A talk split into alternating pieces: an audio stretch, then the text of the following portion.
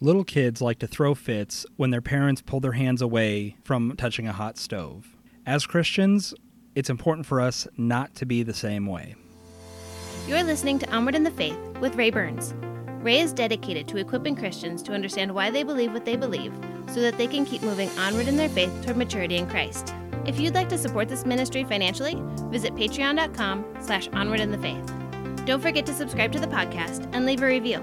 And make sure you visit onwardinthefaith.com where you can read hundreds of articles about every area of the Christian life.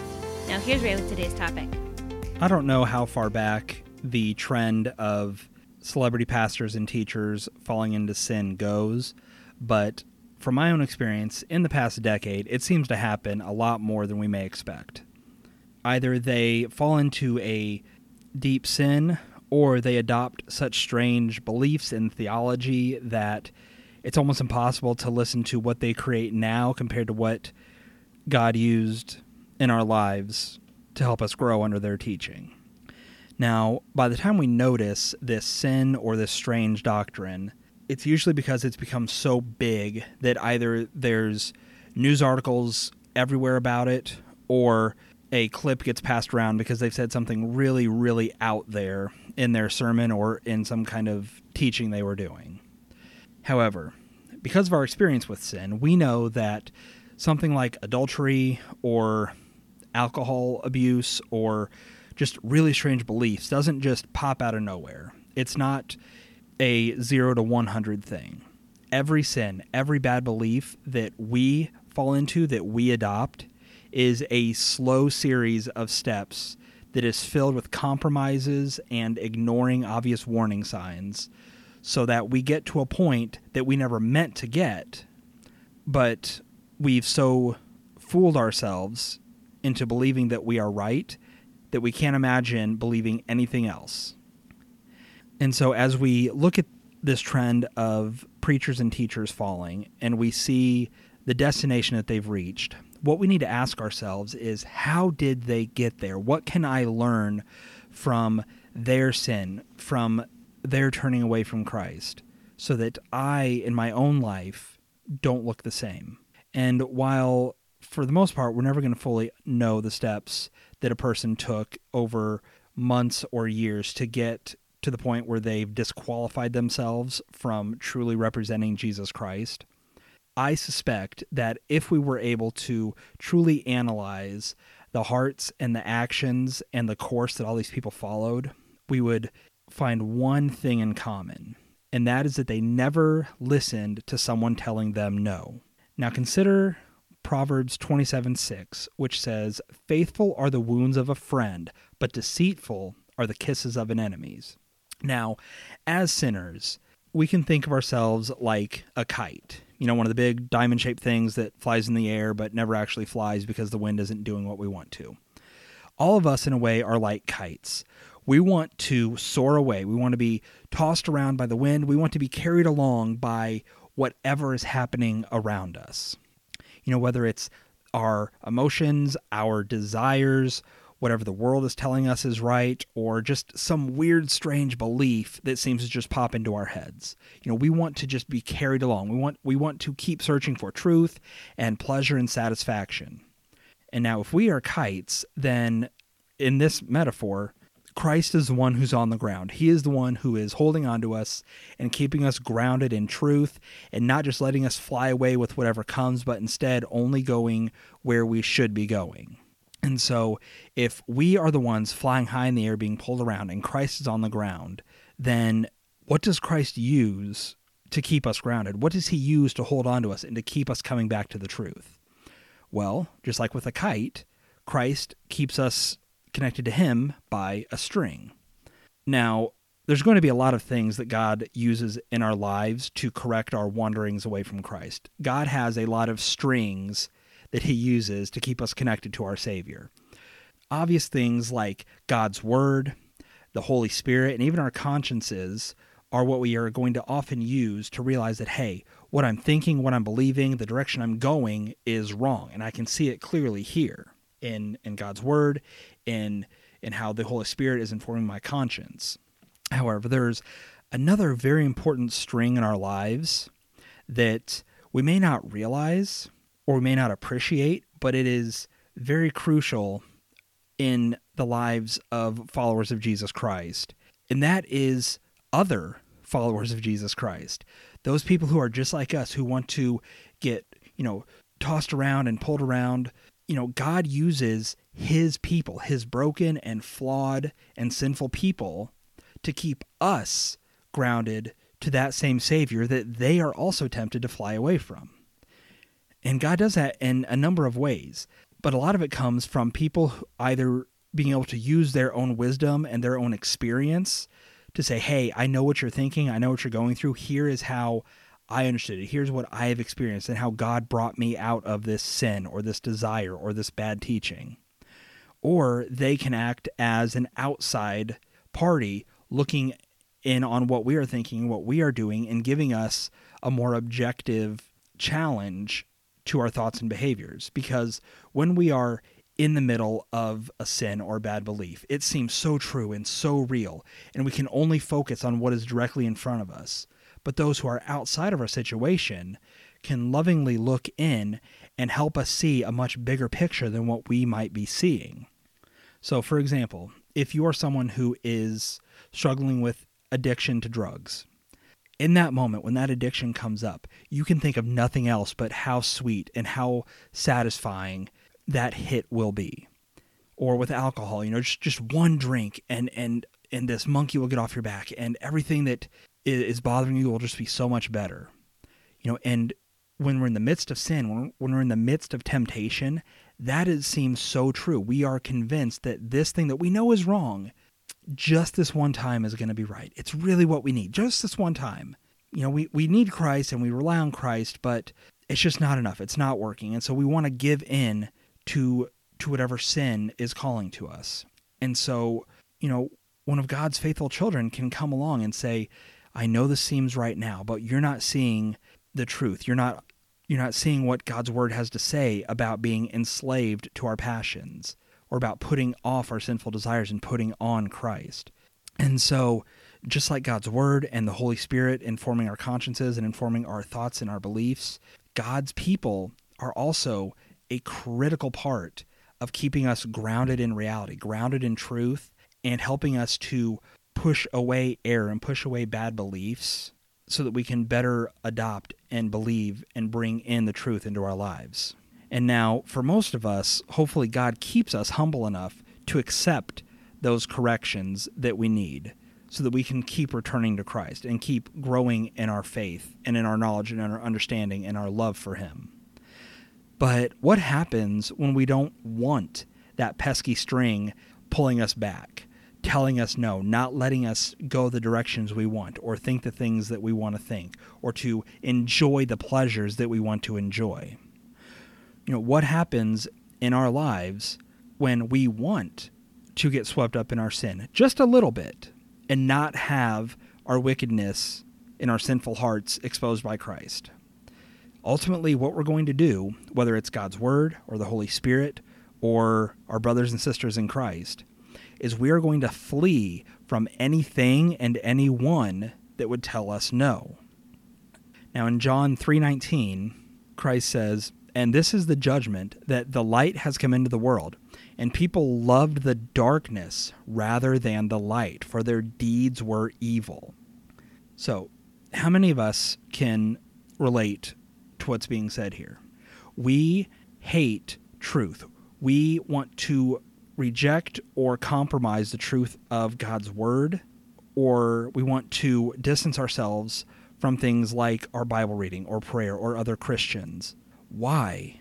Because if our deeds are evil, if our desires are wrong, then they are dark. And the light, God's truth, exposes that darkness. It exposes the evil in our hearts. It exposes us for who we truly are when we are not relying on Christ for our ultimate satisfaction. And we see this again in Ephesians 5, verses 8 to 13. For you were once in darkness but now you are light in the Lord. Walk as children of light, for the fruit of the light consists in all goodness, righteousness, and truth. As you try to learn what is pleasing to the Lord, do not participate in the useless deeds of darkness, but instead even expose them. For it is disgraceful to speak of the things which are done by them in secret. But all things become visible when they are exposed to the light, for everything that becomes visible is light. So when we are walking in the Spirit, when we are truly following after our Savior, then we want to pursue holiness. We want to pursue righteousness. And in order to do that, we're going to surround ourselves with things that are ultimately going to set us up for success. If we want to stop getting angry or to stop drinking or to stop lusting, we are not going to expose ourselves to those things that tempt us toward that sin. And we're not going to surround ourselves with people who influence us to accept those things or take part in them or even to call them okay. So we're going to put on those things and surround ourselves with things that will push us towards what we want, and we will reject those things that will hold us back from pursuing Christ fully. Now, what are we going to do when we want sin? When we want to ultimately be fools? Well, we're going to do the exact same thing.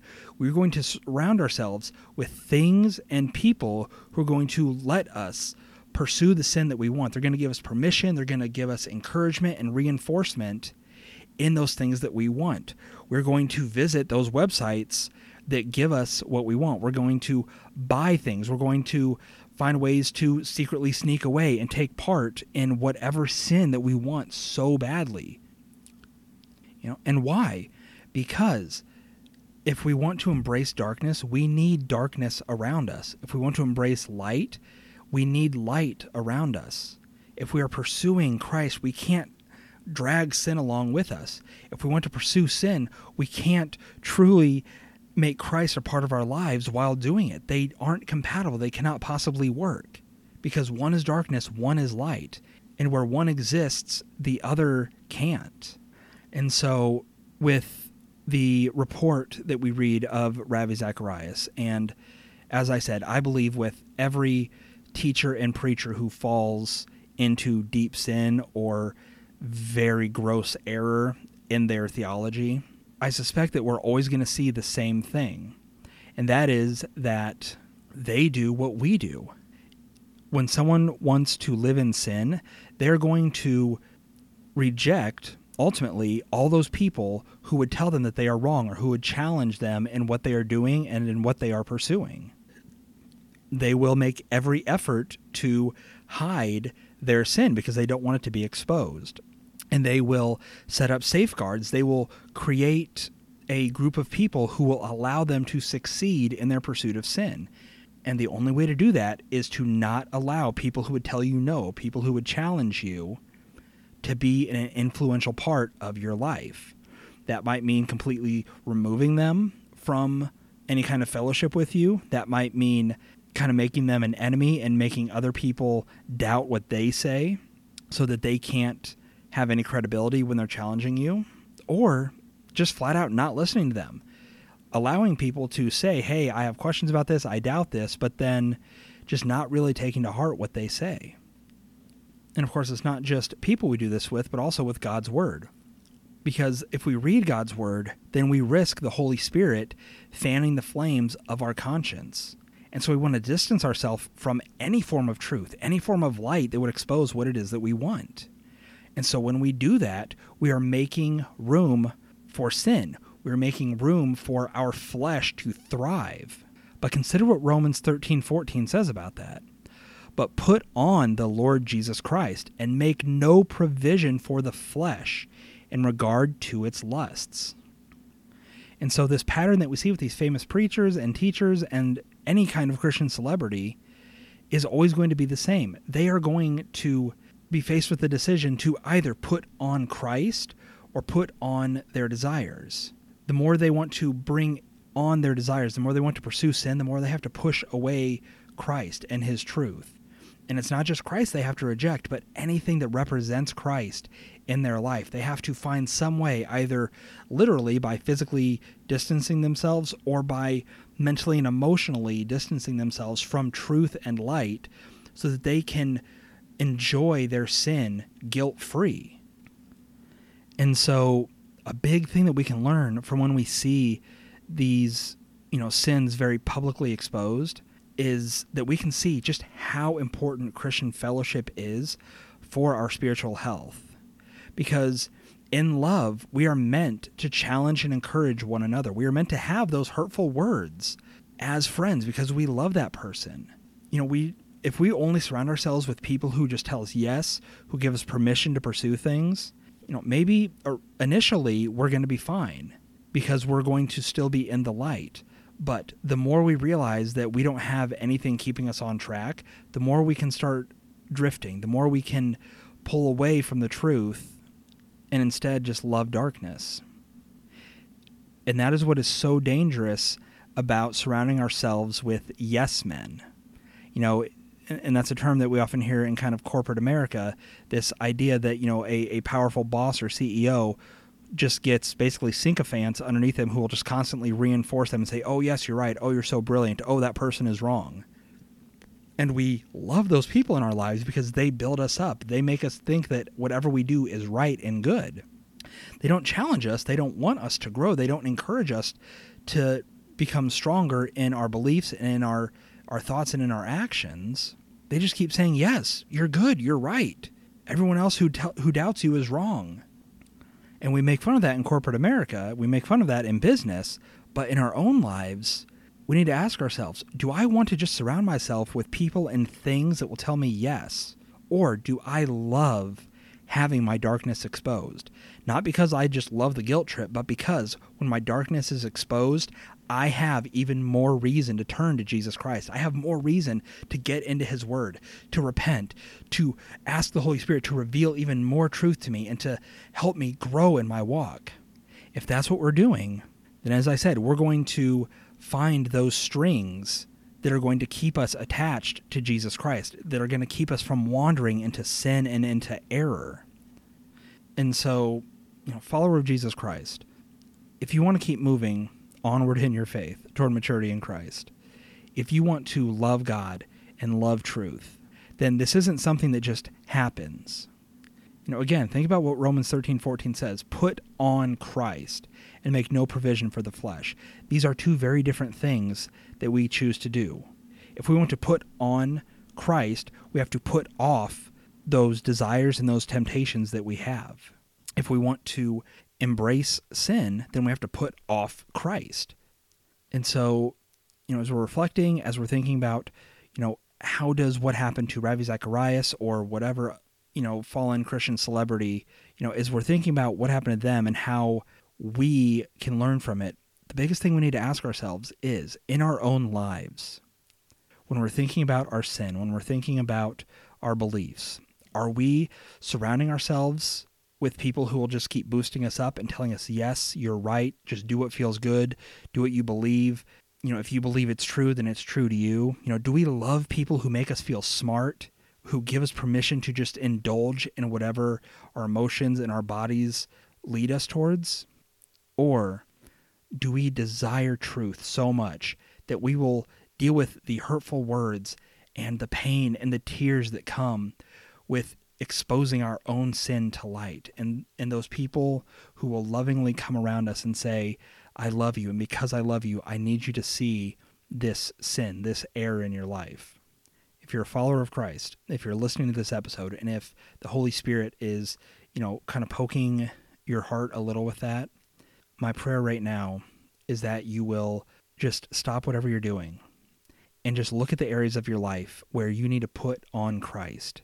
And as a result, you need to shove away those things that are keeping you from the complete and total pursuit of holiness found in Christ.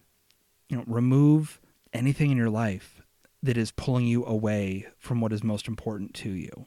Set yourself up for success by surrounding yourself with light so that it can expose any darkness that is dragging you down.